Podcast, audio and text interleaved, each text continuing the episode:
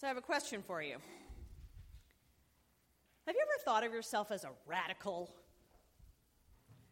Maybe you protested a pipeline when you were young, or went backpacking across Europe. Or maybe you're looking at me right now like, Tracy, please.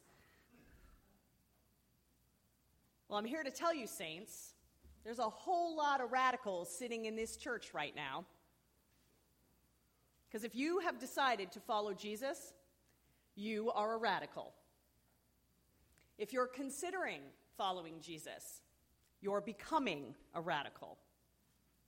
And if you don't agree with me now, I hope you will by the end of the sermon. So, in this sermon series, we're diving into the Lord's Prayer together. Alex taught us last week that the Lord's Prayer was a model Jesus gave us for how we speak with our Father. Our prayers don't need to be long and fancy, just real. Because, as Alex said, we don't pray to get God's attention, we already have it. We pray as a way to align ourselves with God's mission. We pray as a way of just talking with our Heavenly Father. We pray to bring glory to Him.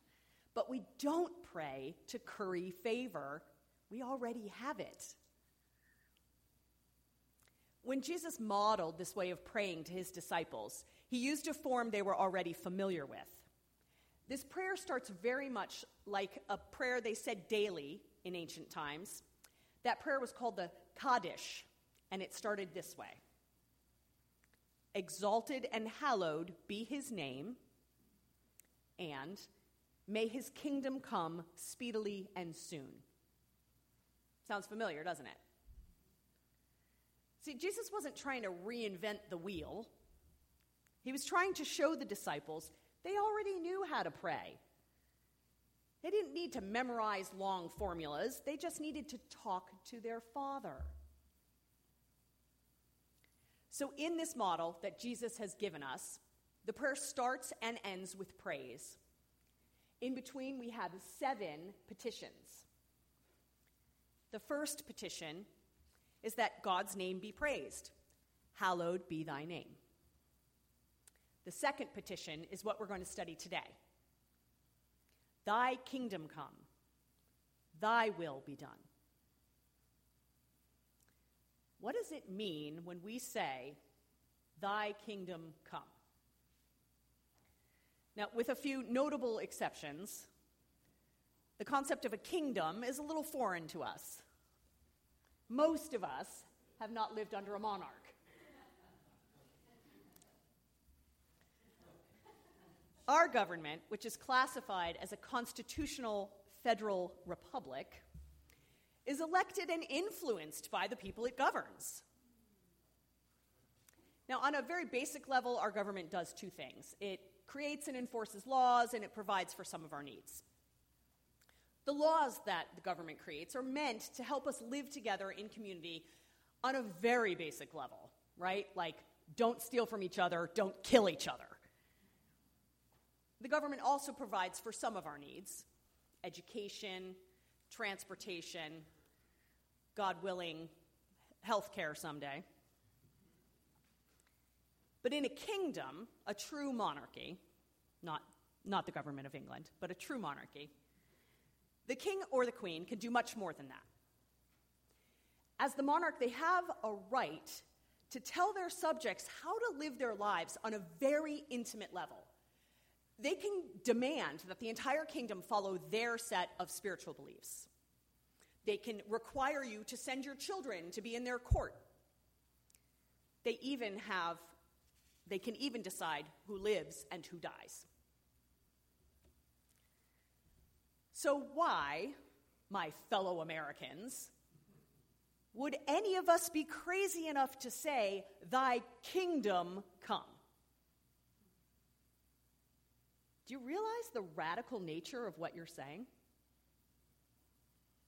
You're asking Jesus to come and be the king of your life.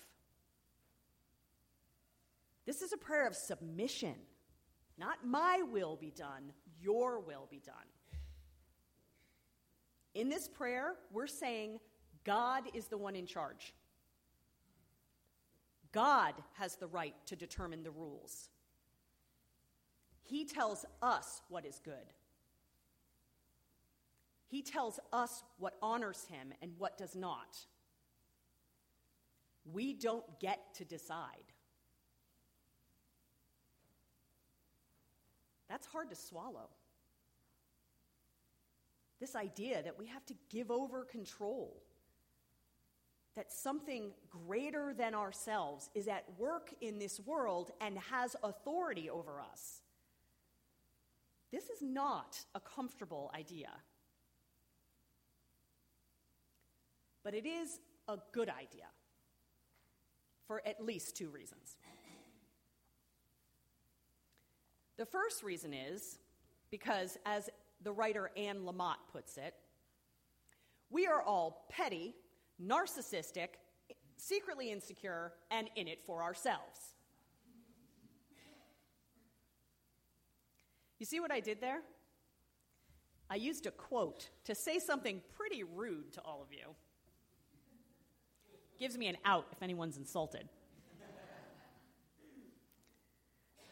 But why did I do that? Well, as my fellow seminarians pointed out to me many years ago, I did that because I want people to like me. I, I like it when people say nice things to me. I pray every time I preach that God would take that motivation out of the equation. But as I was writing this sermon, it hit me oh, look, that hard thing you wanted to say, you let someone else say it for you. So obviously, I can be petty, narcissistic, and insecure. What about all of you? Maybe a little. Well, I'm afraid, brothers and sisters, that Anne Lamott isn't the only one who said that. St. Paul said it just as bluntly. If you'd open your Bibles with me to Romans chapter 3, starting at verse 10. So you've got the Gospels, then Acts, then Romans. I think it's page 940.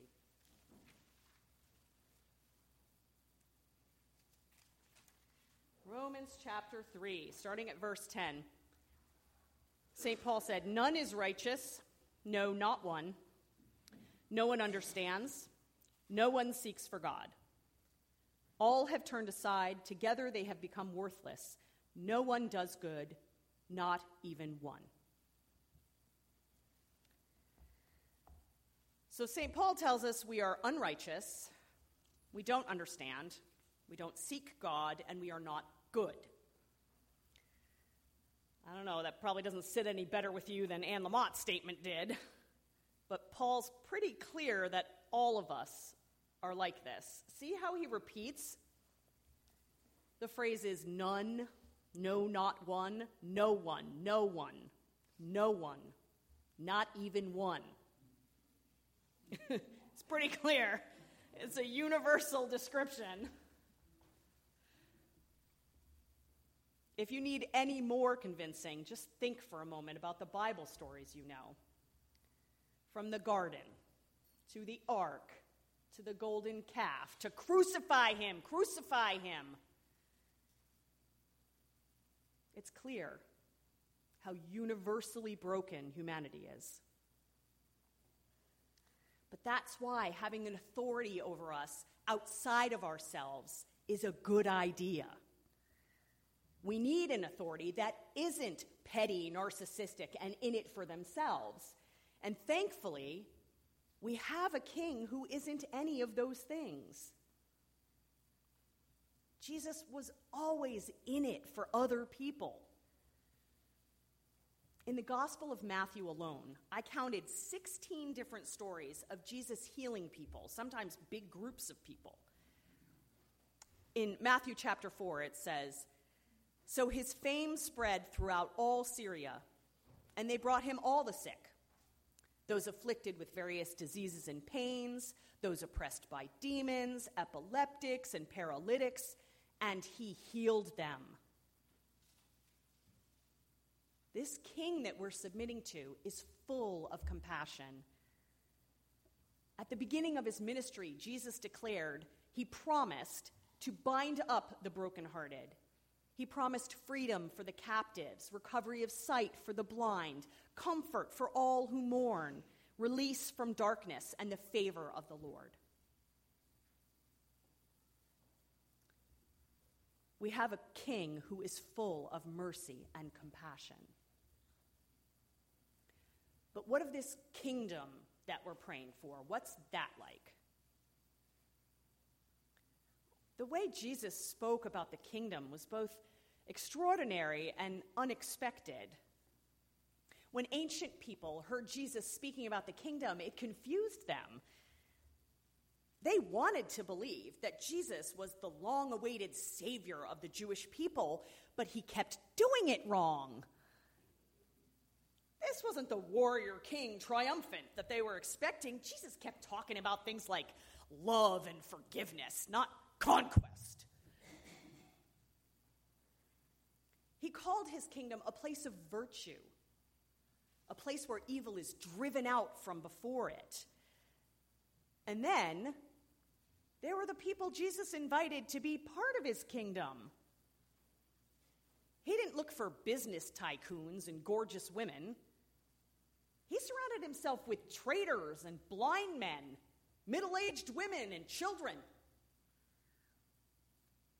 Jesus took everyone's expectation of the kingdom and turned it upside down.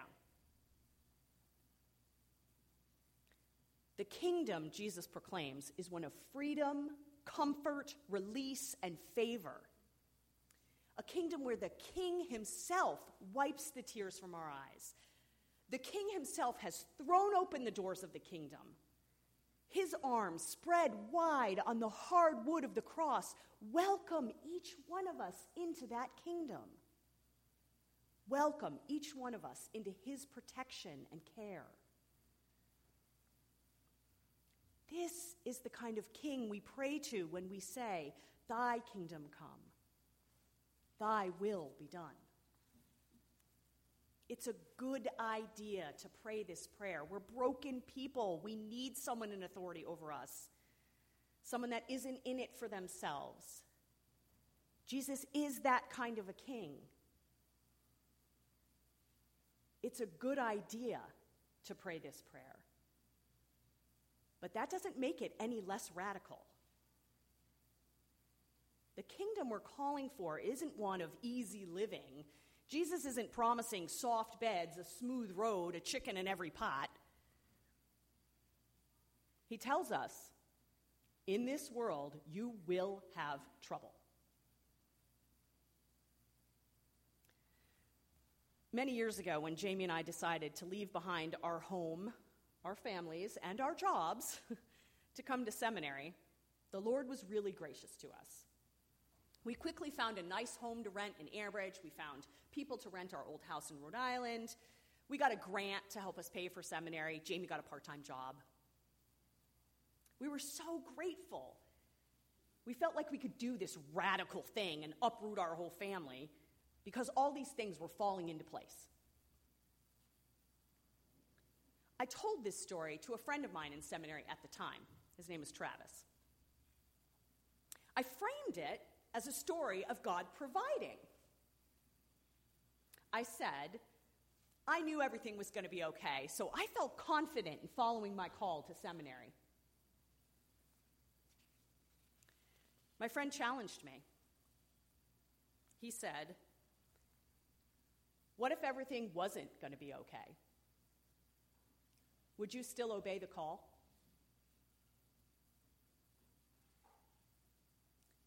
That was when I realized I had a whole new thing to learn.